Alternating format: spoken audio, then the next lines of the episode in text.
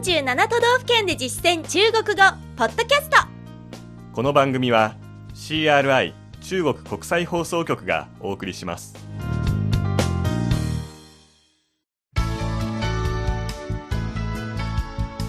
大家好。皆さんこんばんは。47都道府県で実践中国語第68課です。ご案内は私張井関東梅田健ですこの講座では日本の都道府県をテーマに中国人との実践会話を学んでいきます。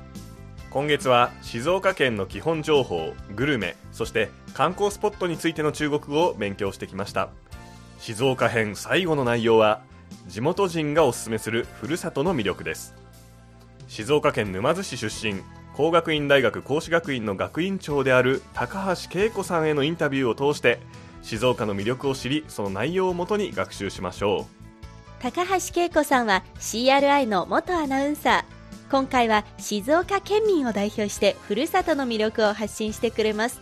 インタビューの音声の後に登場した単語や言い回しに関する中国語を確認していきましょう。高橋さんはまずおすすめのグルメを教えてくれました。沼津出身の私がおすすめするのはやはり新鮮な海鮮です。ぜひ食べてもらいたいのがタチウオです。いやー、聞き馴染みのある声でしたね。ねおすすめするのが新鮮な海鮮、特にタチウオということでした。新鮮な海鮮。新鮮的海鮮。新鮮的海鮮。そして、タチウオ、中国語では刀の魚と書きますね。刀魚。刀魚。この刀魚、タチウオは中国の家庭料理でも一般的に使われるお魚ですね。中国では衣をつけて揚げることが多いんですけれども、ところが沼津で採れたタチウオは味わいも食べ方も異なるそうですよ。お刺身で軽く炙って握り寿司で塩焼きにしてもいいですし煮魚もどんな食べ方をしてもその歯ごたえと淡白な味わい他にはありません。いや聞いてるだけでもよだれが出そうですね。ね食べたいですね、ね、単語を見てみましょう。まずは味わい。味は味道。味道。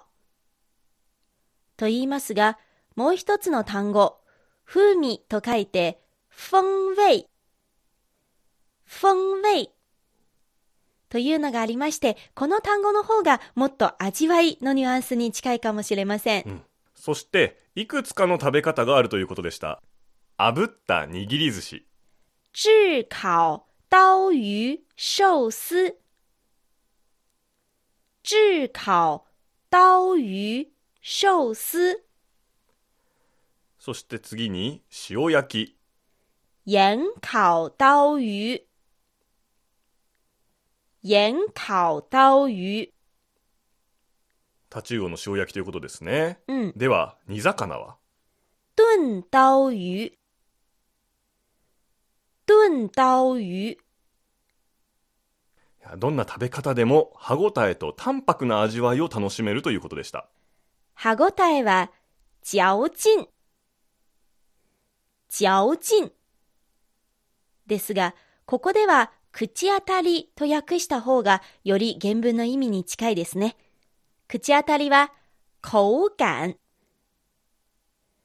口感。そして味わいの淡白は、清淡。清淡。と言います。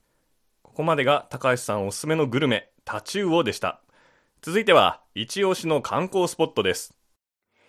レッスンでは世界遺産のニラ山反射炉を紹介していましたが、ニラ山反射炉に行くときに必ずと言っていいほど通る三島市と私のふるさと沼津市の間にある柿田川湧水公園を加えてください。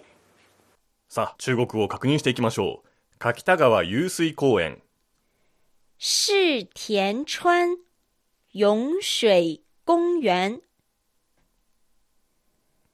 市田川湧水公園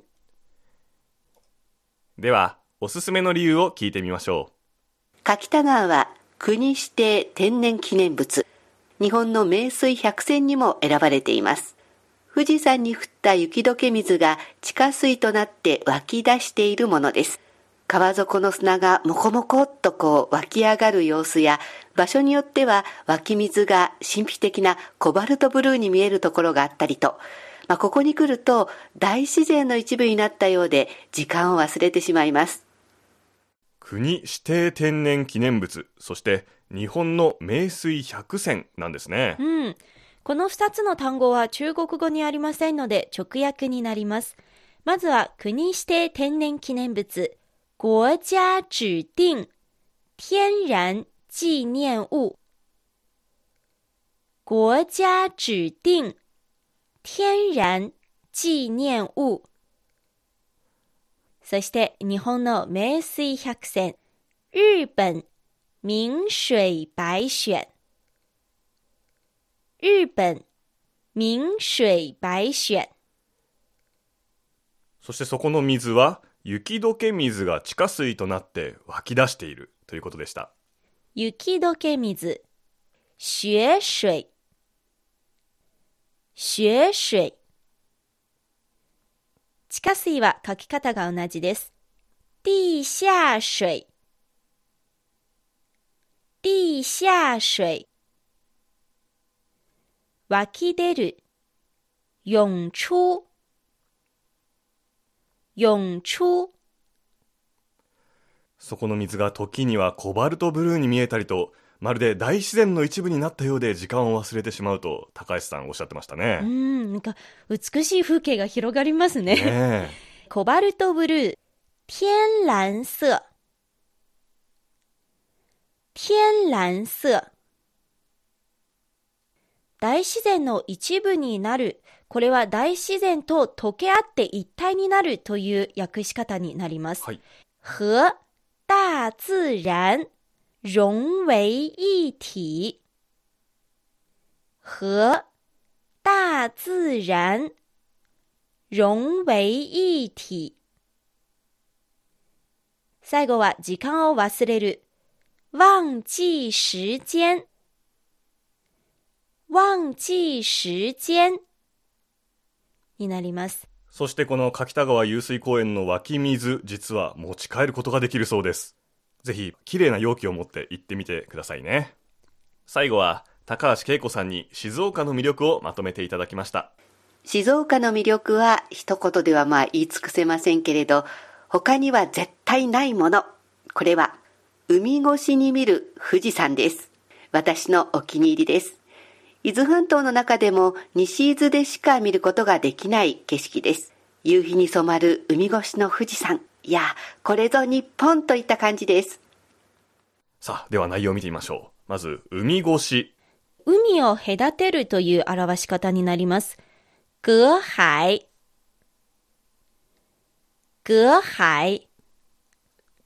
この海越しの富士山が、え伊豆半島の西伊豆でしか見られないということですね。伊豆半島、伊豆半島、伊豆半島、西伊豆、西伊豆、西伊豆。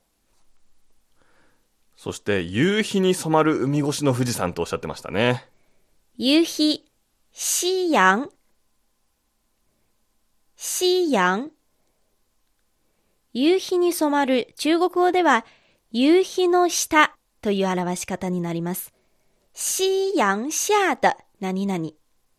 夕陽下的何々。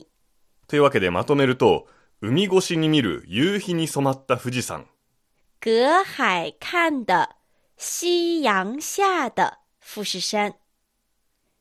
隔海看的夕陽下的富士山。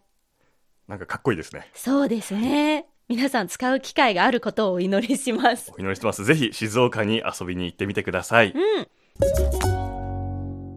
今日の授業はここまでです。次回からは愛知県に関する内容に入ります。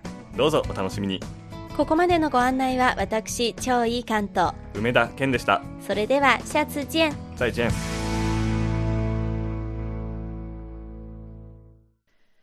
CRI 中国国際放送局の語学番組をお聞きいただきありがとうございます。レッスンの本文やポイントは CRI のホームページでご覧いただけます。詳しくは CRI 日本語で検索してください。また、CRI の日本語放送は Facebook と Twitter でも情報を発信しています。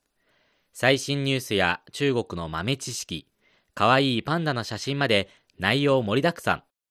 Facebook と Twitter で CRI 日本語と検索してください。